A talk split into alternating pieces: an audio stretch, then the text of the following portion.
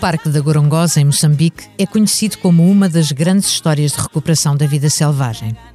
Destruído pela guerra, em 2008 tinha apenas 10 mil animais de grande porte e hoje conta com mais de 100 mil. O que tornou este projeto um sucesso foi ter ido além da proteção dos animais e ter incluído no desenvolvimento sustentável a reconstrução das estruturas e, principalmente, a inclusão das pessoas. Inspirado na visão partilhada do ex-presidente Joaquim Chissano e de Nelson Mandela, o compromisso maior do Parque da Gorongosa é beneficiar a população local. Hoje dá emprego a mais de 600 pessoas e formação em áreas científicas e agrícolas, ao mesmo tempo que promove a educação dos habitantes locais, criando oportunidades iguais para rapazes e raparigas. Bem-vindo ao episódio número 20 do África Agora, o podcast do Expresso dedicado à África. Para nos falar sobre o Parque Natural que esteve na origem de uma guerra no passado e que é hoje um oásis de progresso quando Moçambique vive novo conflito no norte do território, temos connosco Marisa Rodrigues. Bom dia, Marisa. Olá, Cristina. Com grande felicidade que estou hoje aqui a falar uh, para vocês de, da minha, daquilo que faço diariamente. É sempre bom falarmos do que gostamos. Especialista em extensão rural e apicultura, é atualmente a gestora do projeto de apicultura do Parque Nacional da Gorongosa e responsável pelo projeto de apicultura sustentável do Okavango Wilderness Project, National Geographic, em Tepué, Mochico, Angola. Marisa é graduada em Ciência Animal pela Universidade de Évora, Portugal, e doutora em Melhoramento Genético Animal pela Universidade Estadual Paulista, no Brasil. Eu sou a Cristina Pérez, a edição multimédia de João Luís Amorim. Estamos a gravar na manhã de 2 de julho de 2021. São 11 horas em Lisboa e 11 horas em Luanda.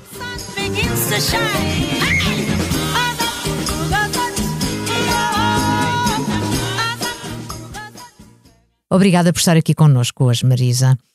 A guerra destruiu um parque natural que se tornou famoso entre os anos 40 e 60 do século passado e em 15 anos de investimento ele é hoje o cenário de uma história de sucesso em recuperação de vida selvagem. E não só. Beneficiar a população local foi fundamental para isso? Ah, com certeza. Nós costumamos dizer no Parque Nacional da Gorongosa que somos movidos uh, por preservar e cuidar da paisagem, da vida selvagem e das pessoas.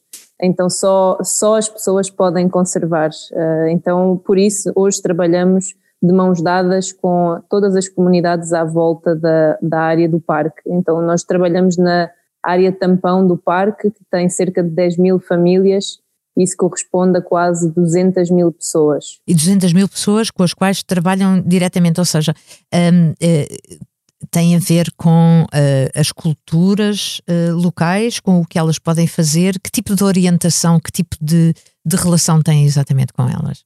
nós temos um, muitas missões só para, para, para tornar um, talvez criar um, um, diagrama, nós temos seis uh, departamentos dentro da, da gestão do, do, projeto de restauração do Parque Nacional da Gorongosa, desde a conservação, que, que foi, uh, posso dizer que é o coração da iniciativa, não é? Conservar a vida selvagem existente, mas depois temos o departamento de, de comunicação, da ciência, de operações, que é gigante e, e cuida de toda a logística, e depois temos desenvolvimento sustentável e desenvolvimento humano.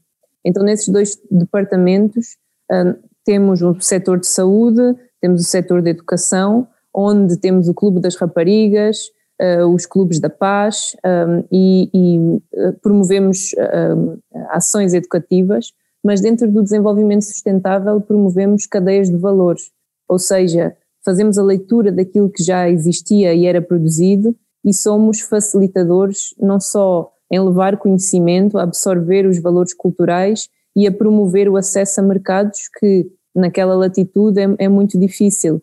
Cadeias de, nós trabalhamos especificamente com três pilares um, e três cadeias de valores dentro do Departamento de Desenvolvimento Sustentável onde eu trabalho, sendo elas caju, um, café e mel.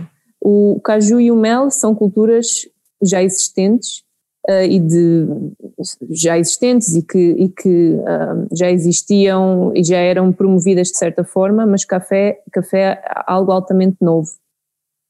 Uh, e tem sido muito interessante porque está diretamente ligado a, ao projeto de reflorestação da Serra Gorongosa, que foi durante muito tempo epicentro um, da guerra um, em Sofala. Uhum.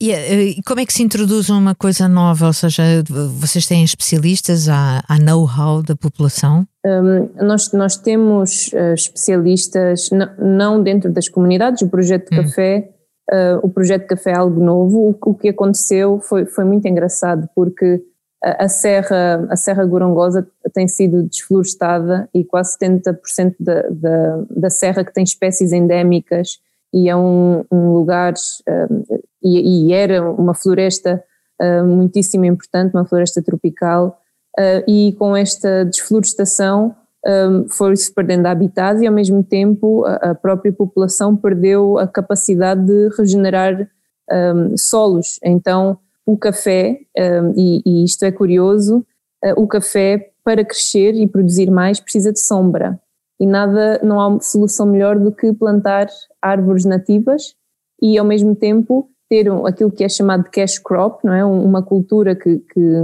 que pode criar rendimento e então surgiu de, um, de, uma ideia, já existiam espécies de café, já existiam espécies de café na serra, só que não o café arábica, que é hoje o café que nós, uh, que nós temos na serra. Mas já existindo espécies de café, uh, o Departamento da Ciência identificou como um potencial de nós introduzirmos então o Arábica para que pudéssemos promover este projeto que criasse uh, rendimento às famílias que habitam na Serra e ao mesmo tempo que promovesse a reflorestação. E desde os últimos seis anos que tem sido um sucesso. Nós já temos uma marca de café que, que é exportada, já, já atingimos um, mercados nos Estados Unidos, em, na Europa, e, e as pessoas já estão, um, diria que conectadas então com esta cultura e já compreendem os benefícios dela na paisagem e, e nas questões sociais e económicas uh, e também culturais. Foi um impacto, mas é bonito ver as pessoas um, e as comunidades locais na Serra uh, a entender que uma espécie que cria rendimento também melhora e cria harmonia no, na paisagem. Hum, Marisa, quando falámos a primeira vez, disse-me que o homem, o homem só conserva aquilo que ama. Um, de que modo é que é oferecer às pessoas alternativas para fazerem o que já faziam torna esta atividade sustentável? Falou-me especificamente no mel, quer contar? Assim, o mel, o mel é, é engraçado e é transversal. Um, a origem da abelha melífera e as teorias de evolução é no continente africano. Então, se nós hoje formos de carro do sul de Moçambique até à Ponta Norte, um dos produtos que nós encontramos na estrada à venda é o mel engarrafado em garrafas de plástico, que já foram, uh, são garrafas uh, reutilizadas. Então, existe um, uma cultura uh, milenar e prática milenar da apicultura. Só que não existe acesso à informação, sendo ela informação sobre a biologia das, da própria abelha, os ciclos sazonais, quando extrair, como extrair, como criar esse produto, um, um produto que tenha um, qualidade alimentar para atingir todos os consumidores e dar garantias.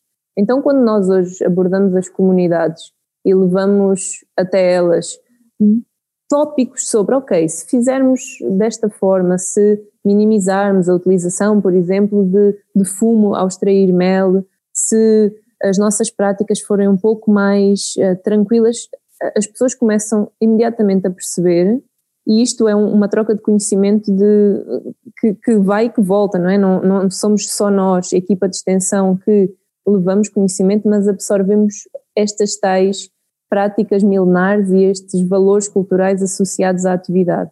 Então, nesse sentido, tendo uma equipa entusiasmada e trabalhando com pessoas também entusiasmadas, e eu digo sempre isto na apicultura: quem trabalha com abelhas e é ferroado constantemente tem que gostar do que faz. Então, então quando nós levamos, quando, quando nós levamos esta, estas nossas uh, práticas inovadoras ou conhecimento, as pessoas automaticamente veem o benefício na produção, neste, na mínima, na mínima uh, em, nesta questão de mitigar talvez a, a questão das ferroadas e do stress que, que acontece à volta das práticas e por esse motivo um, existe logo um, um diria que, um, que as pessoas gostam e sentem-se muito mais encorajadas em seguir com a atividade, aumentando a produção, o rendimento e, e talvez uh, e também a, a, questão de trabalhar com mais segurança. Hum. A Marisa acabou de chegar a Angola e vai trabalhar em apicultura sustentável no Mexico.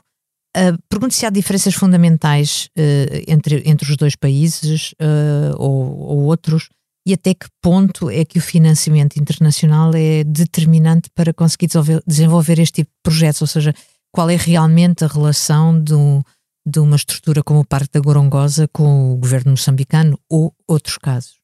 Eu, eu posso dizer que o Parque Nacional da Gorongosa é um exemplo de sucesso naquilo que diz respeito não só ao projeto de conservação e de proteção da paisagem, mas este trabalho com de extensão rural, onde nós temos equipas uh, nacionais de, de, extensionistas que conhecem os seus povos como ninguém, e falo também na, neste caso no projeto em Angola. Nada disto seria possível sem que tivéssemos aqui um boost uma, uma energia e um input de, de doadores ou instituições que, que promovam a cadeia de valor e, e, e, promovam, por exemplo, precisamos de colmeias, de colmeias sustentáveis. E uma das coisas que é um ponto comum entre os dois países é que ainda se corta e os produtores locais, por não terem acesso a equipamentos fabricados localmente, cortam-se árvores de crescimento lento para fazer colmeias. E essas colmeias produzem menos e têm uma vida útil muito menor. Então é aqui que o financiamento internacional promove a sustentabilidade porque não só consegue colocar equipas um, a campo para passar este, este conhecimento de práticas que rentabilizem ao mesmo tempo sejam amigas do ambiente, mas, um, mas também de ir fazer o, a procura e o sourcing de outros equipamentos um, que de uma forma natural as pessoas não teriam acesso. Então isto é uh, o pontapé de partida estes apoios internacionais são os fundamentais, mas o que se ambiciona, tanto no projeto em Angola, onde estou hoje, como no Parque Nacional da Gorongosa, é que exista uma autossuficiência na, na cadeia de valores. Ou seja, aqueles que hoje têm cinco colmeias, o que se ambiciona no projeto é que possam ser autossuficientes e fazer as próprias escolhas, criar as próprias oportunidades com acesso a mercados que nós, hoje, com a ajuda de instituições e, e de doadores nos projetos, uh, vamos criar acesso a mercado para que exista uma continuidade e que as comunidades sejam livres e possam tomar as suas uh, decisões. Hum. Num primeiro momento contou-me que se chegou a trocar colmeias e mel por armas. Quer contar? Sim, um, é a primeira vez que eu, que eu fui para Moçambique, uh, no meio do ano passado, eu fui exatamente nesse uh, depois de termos assinado o, o, o entendimento, o acordo de paz uh, e, e, temos, como eu disse, o Clubes da Paz dentro do nosso Departamento de Desenvolvimento Humano. E então é, é este é, é promovida a cadeia de valores em troca daquilo que já foi um, o conflito, não é? Onde existia conflito, hoje, hoje há paz. Então, para que isso exista, nós promovemos com aquilo que nós podemos oferecer, um, que é, no caso, uh, uh, mudas de árvores ou plantas de árvores de caju, colmeias para que se produza mel e plantas de café. Então a troca é essa, é aquilo onde existiu hoje, onde existiu antes conflito, hoje existe uma convivência e coexistência em harmonia com, com a natureza. E então é essa a nossa missão. Uma das nossas missões é criar e mostrar ao mundo que o planeta, um, a vida selvagem, a natureza podem andar juntos e podem prosperar um, juntos. Marisa vive dentro de um, de um sonho, ou seja, de um sonho para muitas pessoas, não é? Num parque natural que nós estamos habituados a ver à distância da National Geographic. Como é que se salta da, da paisagem da zona de Santarém, onde, onde nasceu, para, para estes parques naturais? Uh, esta, esta questão é muito interessante e, e, a resposta é clara para mim. Um, eu realmente vivo o sonho, o sonho de, de, menina, quando também um dia cresci em Portugal, não é? perto da, da Serra de Aire e Candeeiros, então cresci num ambiente rural em Portugal, mas ambicionei sempre de ver o que estava além da serra, não é? E o que estava além da serra, sempre o que moveu sempre foi a vida, a vida natural. Em Portugal ela existe, ainda que noutras dimensões e formas, não é? Mas um, eu, eu cresci também a, a, escutar as histórias da Gorongosa pelo meu avô, que, que viveu alguns anos em Moçambique, e de certa forma sempre fui fascinada pelas paisagens que idealizava a partir, de, de, a partir das mensagens que, que me eram passadas é? pelos, pelos meus avós. Um, e a vida foi, não sei, a vida encaminhou-se sem que procurasse muito, mas acabou por me encaminhar à paisagem de sonho, e que realmente é uma paisagem de sonho e sinto-me hoje muito privilegiada de poder viver num ambiente tão, tão pristino, tão puro um, e, tão, e tão bonito, com uma missão também um, muito encantadora e muito bonita, e lá está, nós só vamos conservar aquilo que amamos, mas só vamos amar uh, aquilo que entendemos e só vamos entender aquilo que alguma vez nos ensinaram.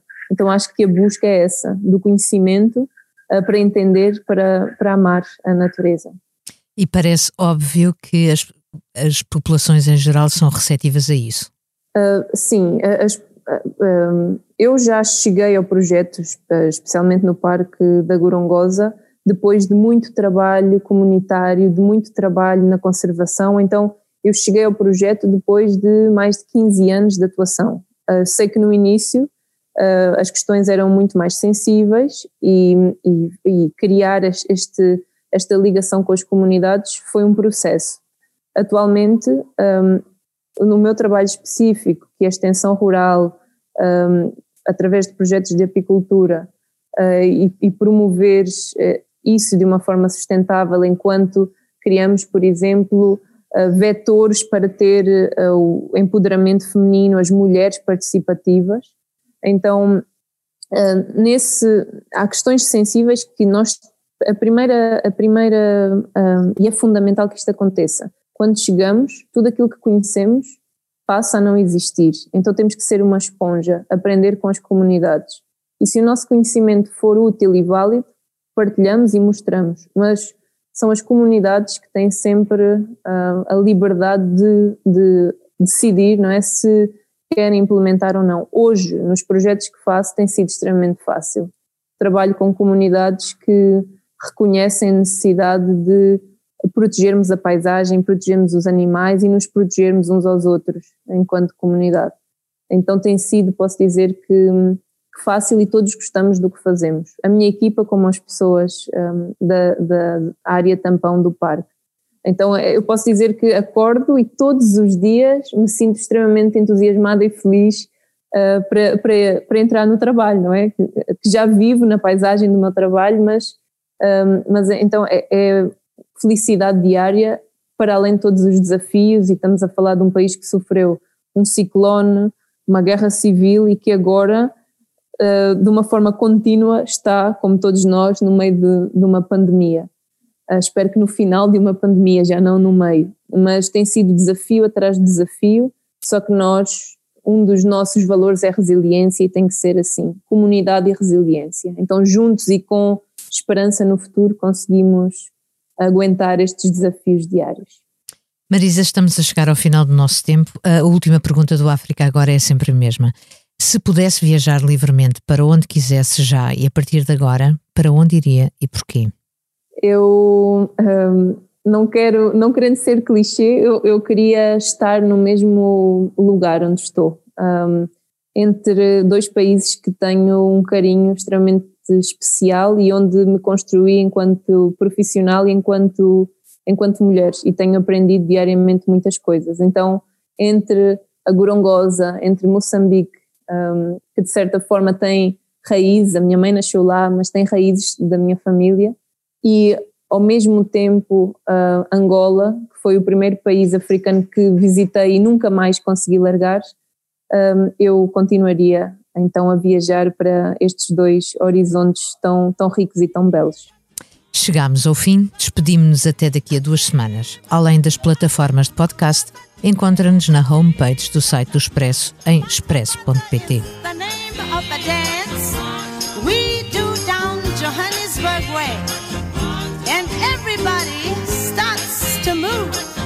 as soon as Pata Pata starts.